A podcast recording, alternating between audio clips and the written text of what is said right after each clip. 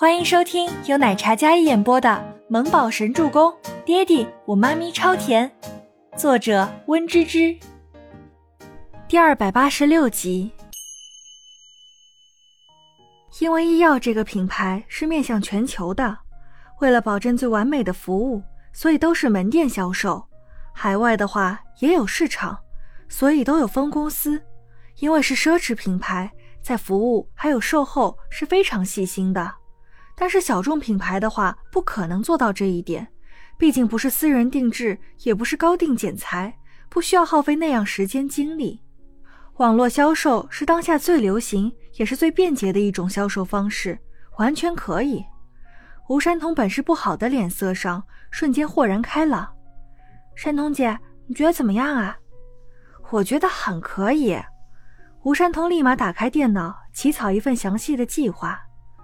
如果说线上开网店的话，那我们首先要入驻平台商家需要筛选，公司没有小众品牌的线上销售渠道，需要我们自己打通。再者，人员的问题，我们需要成立一个恋恋品牌的电商部。我先让缇娜去那边二部交接一下关于恋恋的库存还有文件。吴山童本来有些不满。但是被倪清欢的提议瞬间充满了斗志。网购平台的话，我倒是可以推荐几个。以前我专门会在网上买一些便宜的衣服，所以很清楚一些网络销售的活动还有折扣。恋恋一定积压了很多库存，当下流行的款式可以旗舰店销售。那些过季的需要清仓的，就力度再大一点折扣，双管齐下。我觉得不用。暂时不用分散注意力，我们可以搞优惠大一点的活动。这一点我会和营销部的同事那边沟通，他们比我更了解现在的市场。我们先拟定一个方案吧。吴山童还是顾全大局一些。忽然，吴山童停下了手里的工作。现在呢是五月份，这个月二十号网络销售有很多活动，我们暂定五月二十号那天开店吧。优惠加上五二零的活动，一定是一个好兆头。吴山童欣喜道：“对啊，那我们现在一定要抓紧时间筹备前期工作啦。”倪清欢坚定的语气道，那双清澈的眼眸燃起了无限希望般的光芒。“是的，清欢，你一定可以的。”吴山童笑着肯定道。“不是我，是我们。”倪清欢纤纤玉手握成了一个小拳头。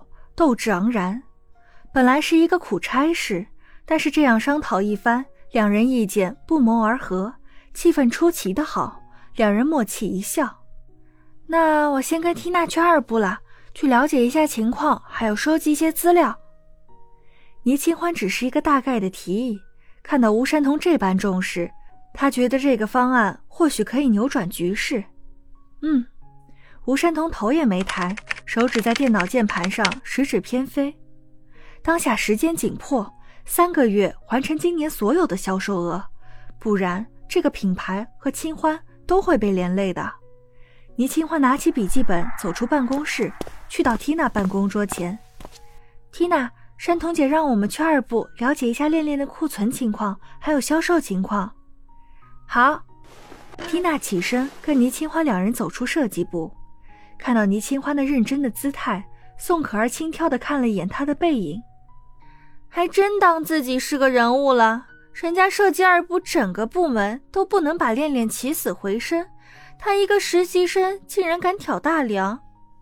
宋可儿讽刺道：“高处不胜寒，就看他怎么跌落神坛吧。”艾琳对倪清欢恨得牙痒痒，就算这是一个苦差事。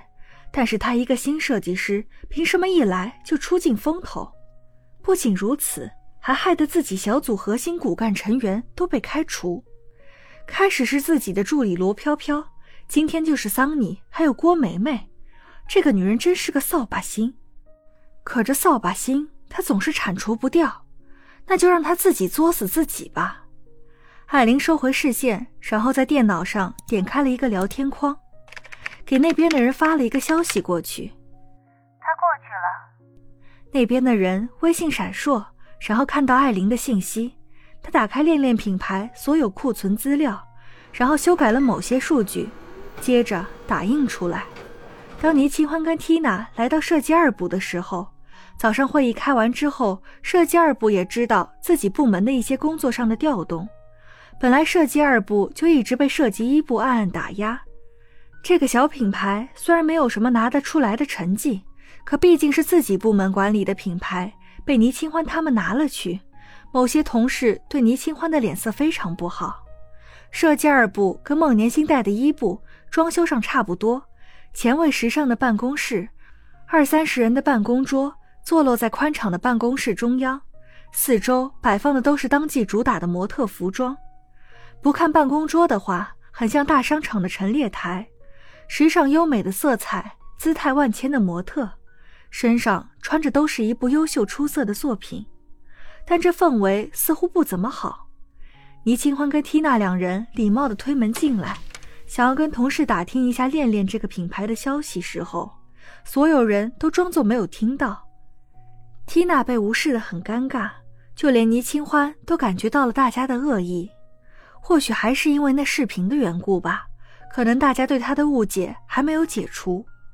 倪清欢拉了拉缇娜的裙摆，我们去找童谣总监吧。倪清欢的白净的小脸始终恬淡，看起来有几分清冷出尘的气质，不卑不亢，没有半点低姿态。真是的，这些人什么人嘛，都是同事，搞得好像我们抢了他们什么东西一样。缇娜被这些人没礼貌的态度给气着了，不就是抢了我们的东西吗？恋恋品牌虽然成绩不怎么样，但也是我们二部所有人的心血。你们一部本来就够风光的了，现在连这样的小品牌都要插一脚，真是够欺负人的。最靠近缇娜的一位女同事冷眼看着缇娜，驳斥道：“缇娜那张小脸顿时给气着了。喂，什么叫我们插一脚啊？”这本来就是伊丽莎总监分配的工作，你凶我们干嘛？缇娜那张小脸被气得眉头都竖起来了。哎呦，谁不知道 Lisa 总监是你们孟总监的干妈啊？另外一位染着棕灰色的女生阴阳怪气的说道。本集播讲完毕，感谢您的收听，我们下集再见。